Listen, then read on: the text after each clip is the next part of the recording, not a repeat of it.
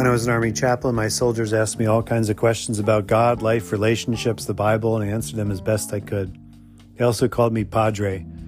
Welcome to the Dear Padre podcast, where today I forgot to hit record for the scripture lesson, but it's First Thessalonians chapter 5 at the, the very end of the chapter if you want to read it.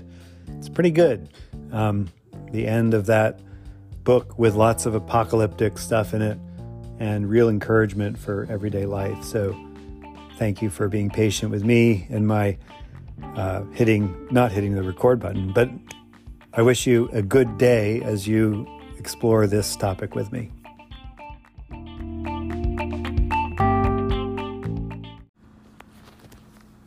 This uh, final conclusion of the book of Thessalonians, First Thessalonians, there's two letters of Paul to the church in Thessaloniki. Um, and these first two letters, or the first two, the letters of Paul, this first letter um, ends with an apocalyptic note. And that's why we read it during Advent, or one of the reasons we read it during Advent. Um, the Thessalonians is where Paul says, For the Lord himself, with a cry of command, with the archangel's call and with the sound of God's trumpet will descend from heaven, and the dead in Christ will rise first. Then we who are alive, who are left, will be caught up in the clouds together with them to meet the Lord in the air. And so will be so will we be with the Lord forever. Um, and also, he says that um, this time is like a woman in labor, having labor pains. There's this pain that produces something good, the birth of a child, but it is like labor pains, this waiting for God.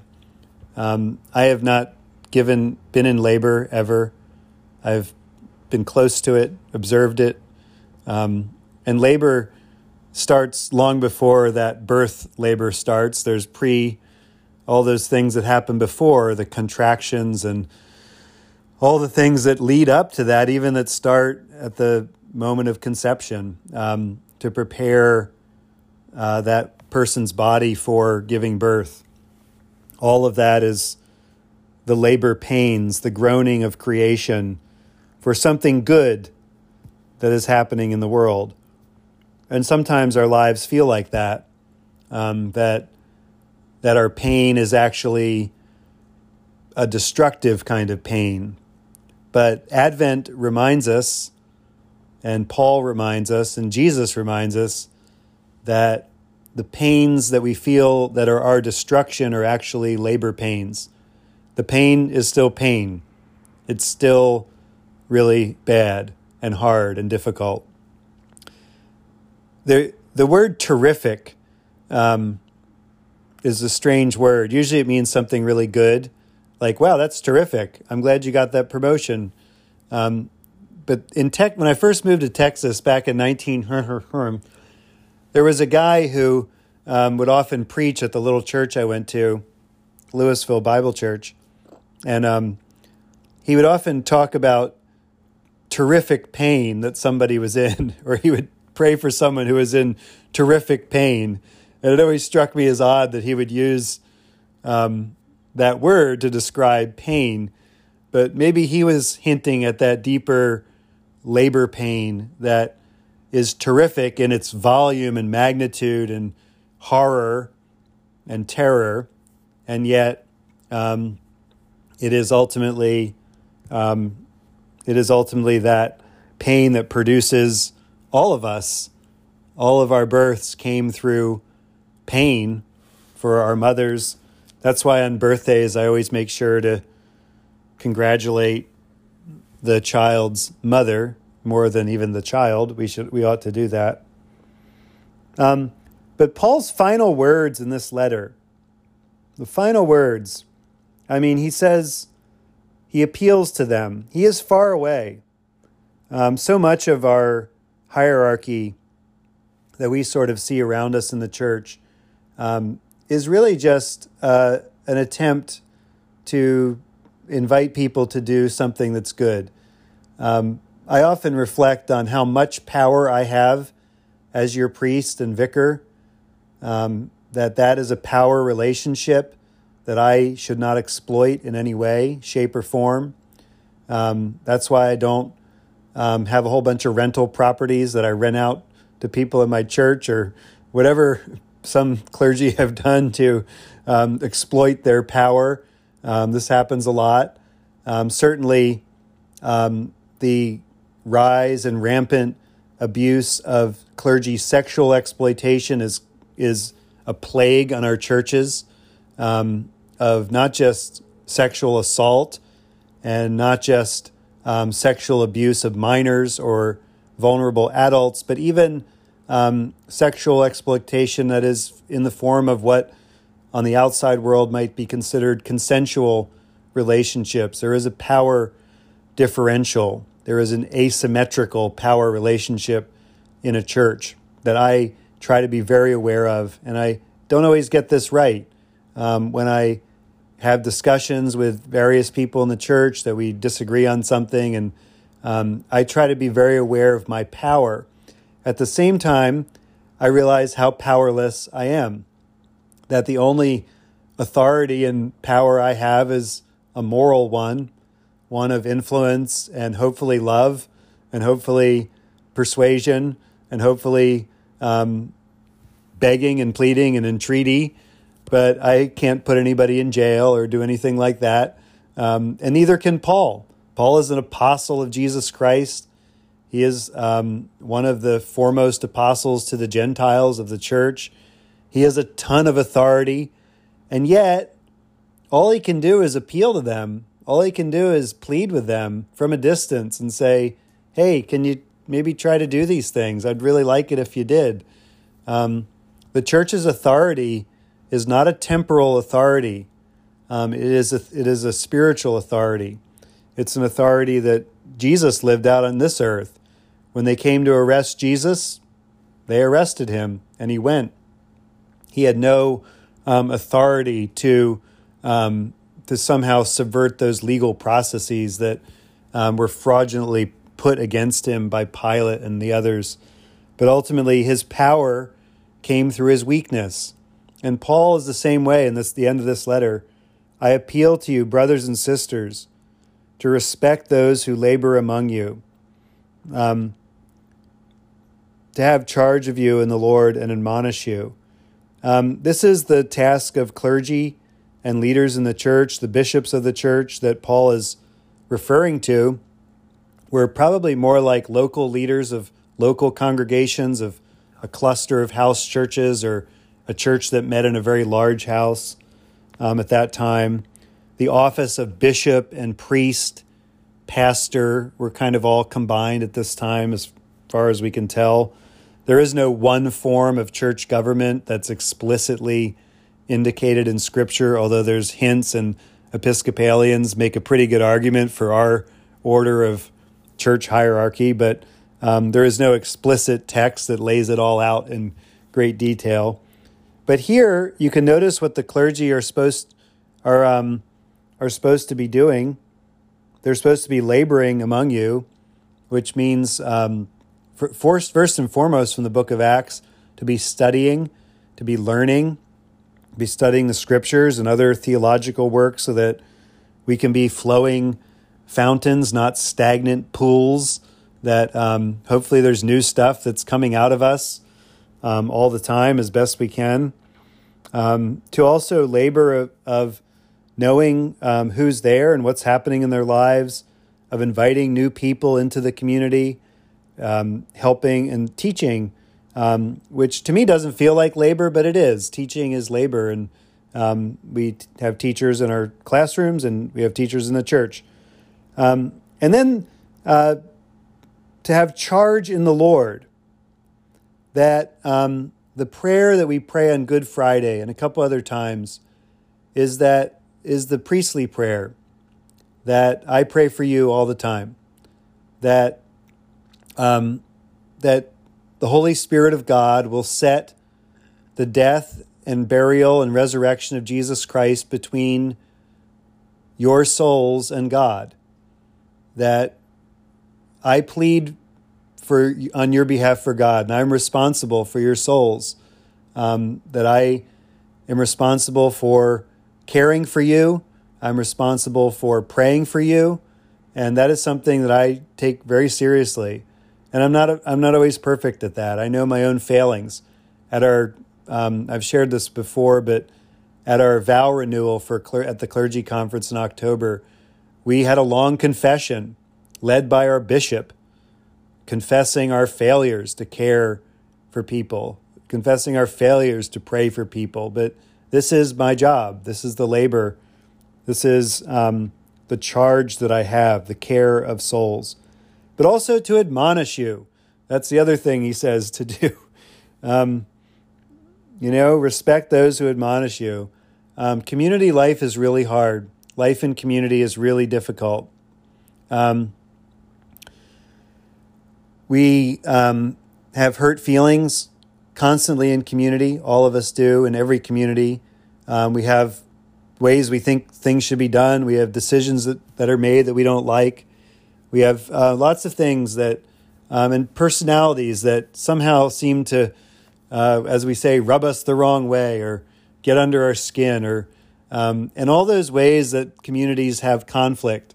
Um, my one of my jobs is to try to admonish um, through love to say, let's try to resolve these things before they become much bigger. And um, I try to lead in that example in this community, not always perfectly, that's for sure, but um, I think that's the main thing of admonishing is to try to resolve conflict as soon as we can.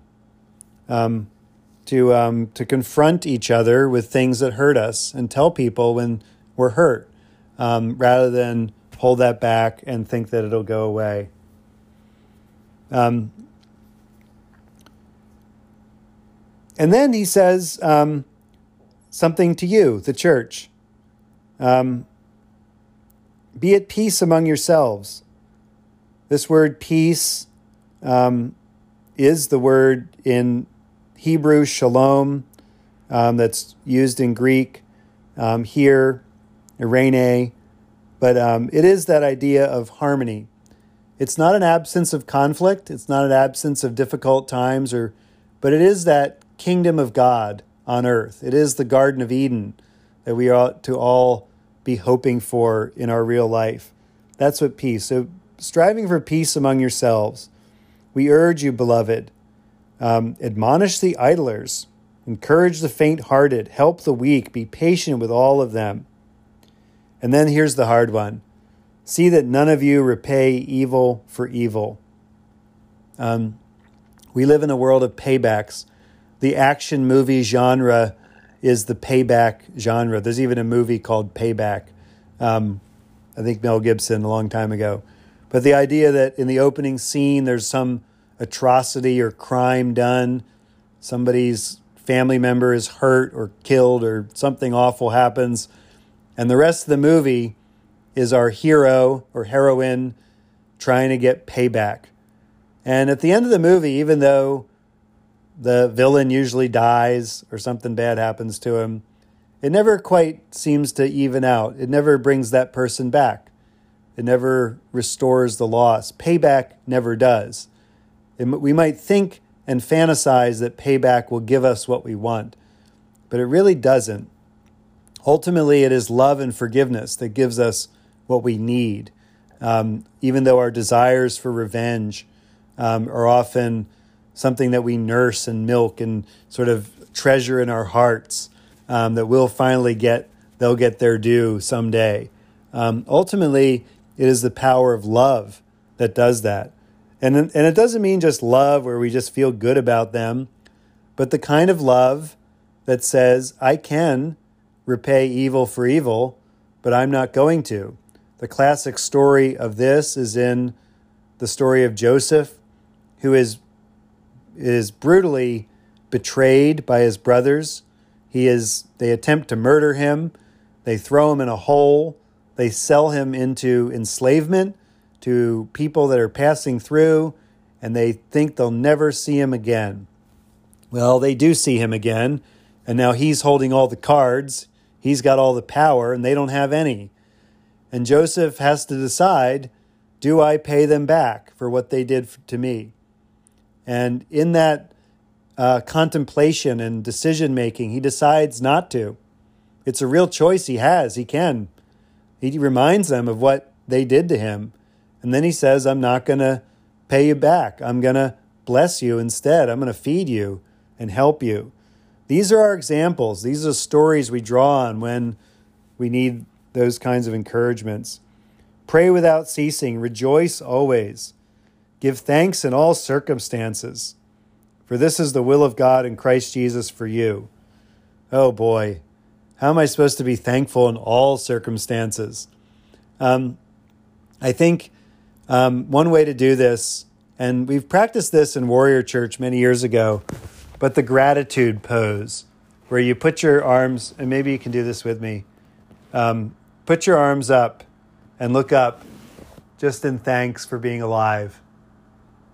And, um, and when things are really bad and the world's crashing down, things you've trusted are falling away, when relationships are going through tumultuous conflict and turmoil, to be grateful just for life. And we're not always grateful for life.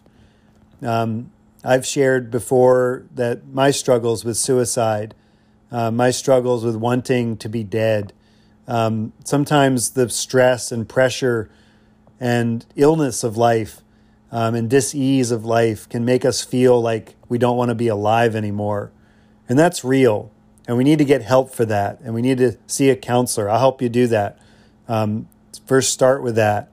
Seek get to get some medication that will help us with that kind of stuff.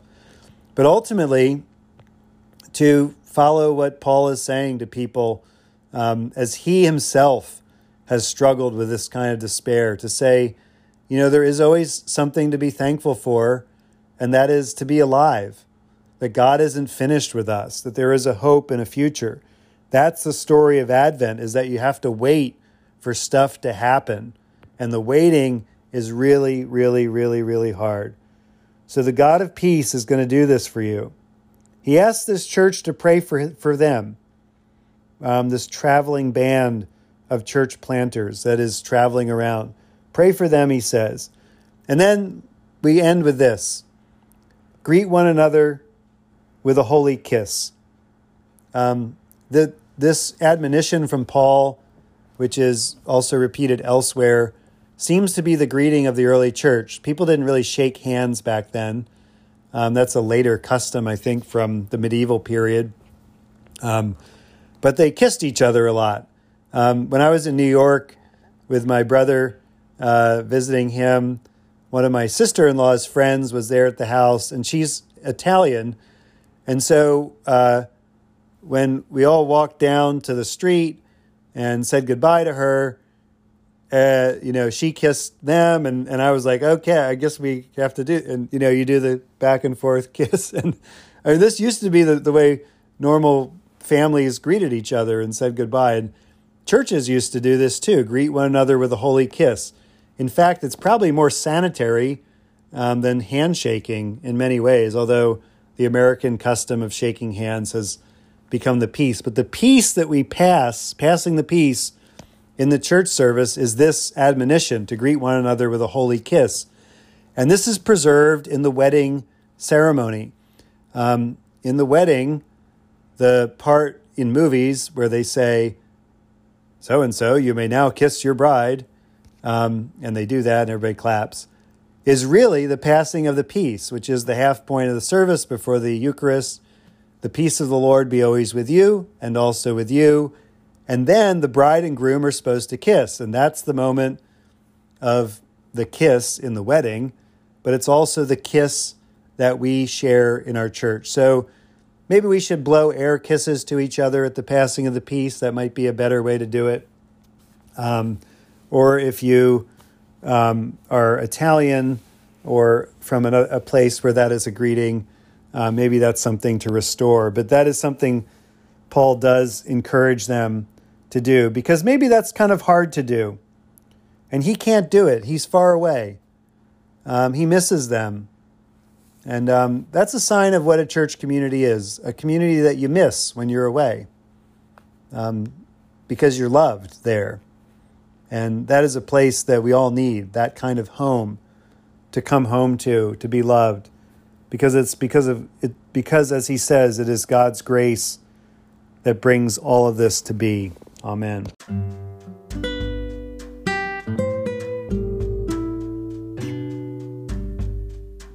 Lord be with you, and with thy Spirit. Let us pray.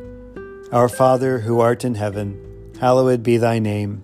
Thy kingdom come, thy will be done, on earth as it is in heaven. Give us this day our daily bread, and forgive us our trespasses, as we forgive those who trespass against us.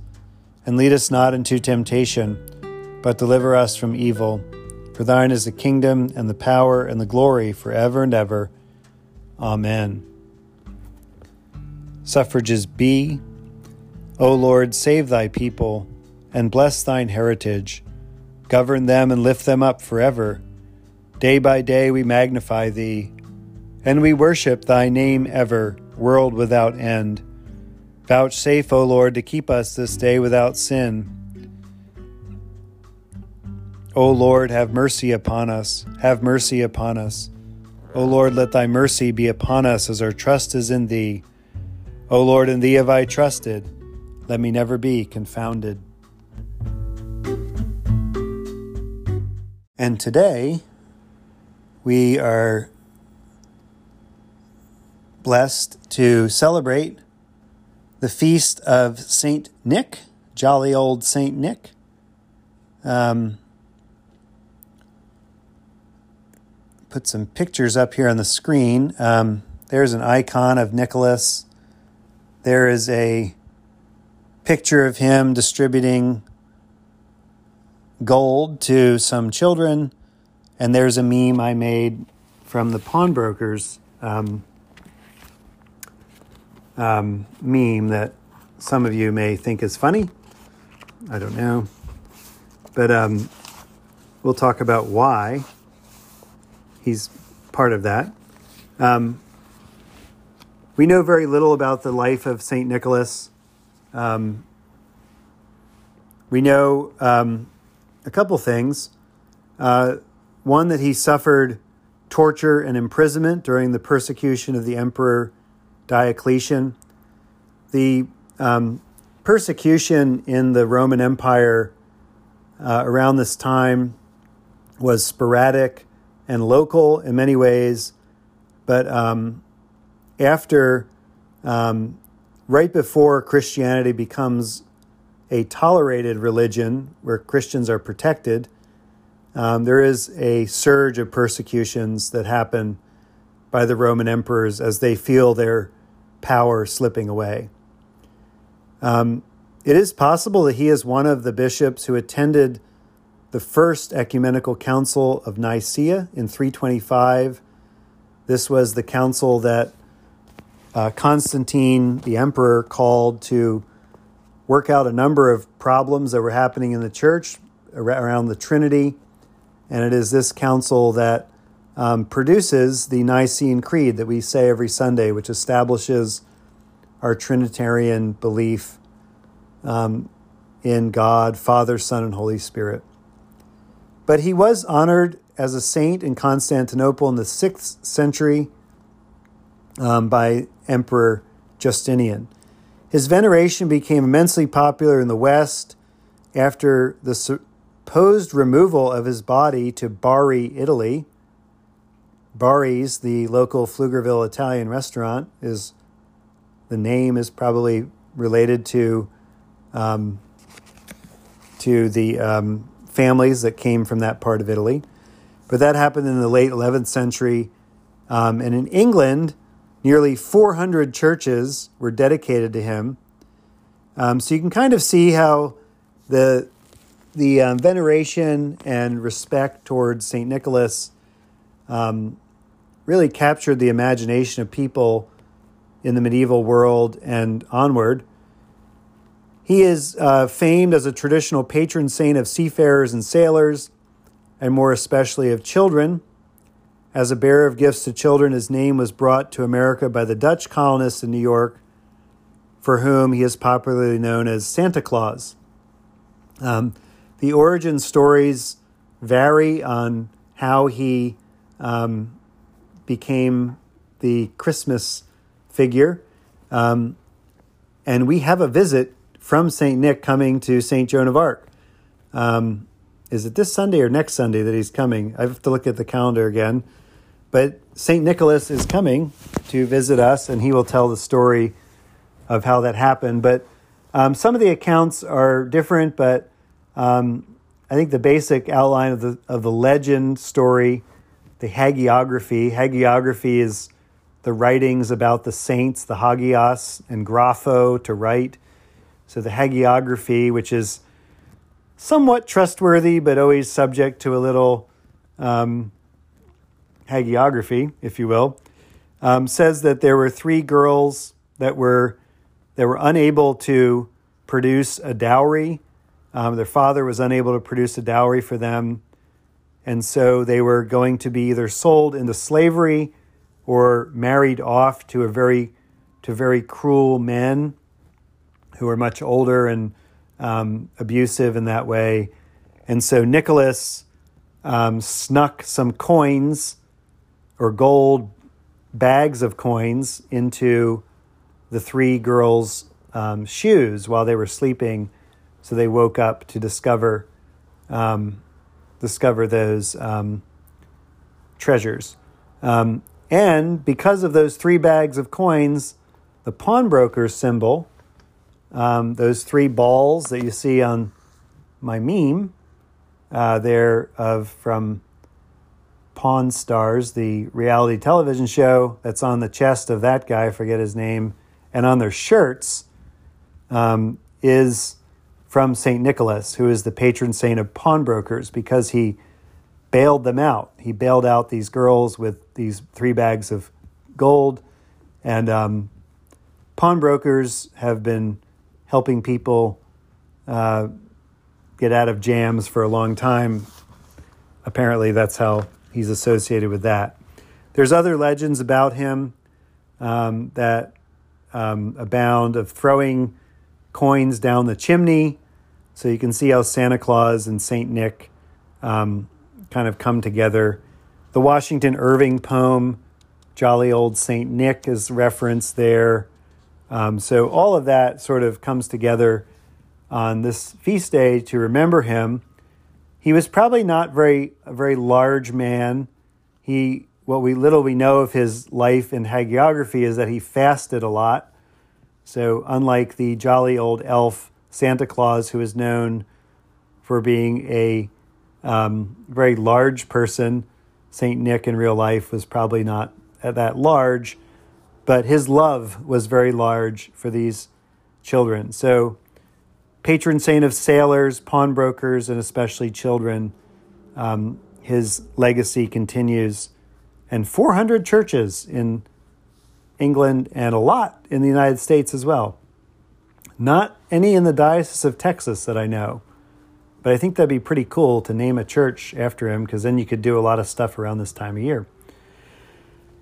Let us pray. Almighty God, in your love, you didst give your servant Nicholas of Myra a perpetual name for deeds of kindness both on land and sea.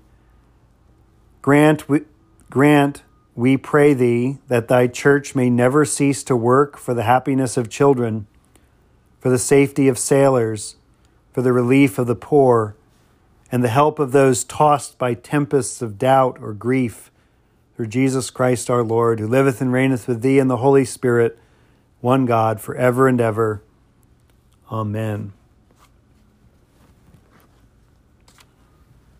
And um, I think I saw in the chat the day that St. Nick is coming. Yes, on the 18th, or 11 18th, or. No, 12 18, I'm sorry, it was a typo. So, yes, on Sunday the 18th, uh, St. Nicholas will be coming to church. So, um,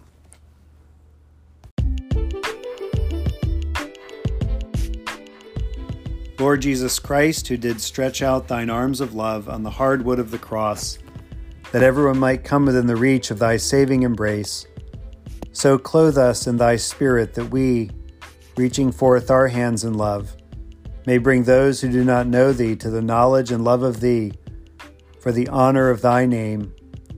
Amen.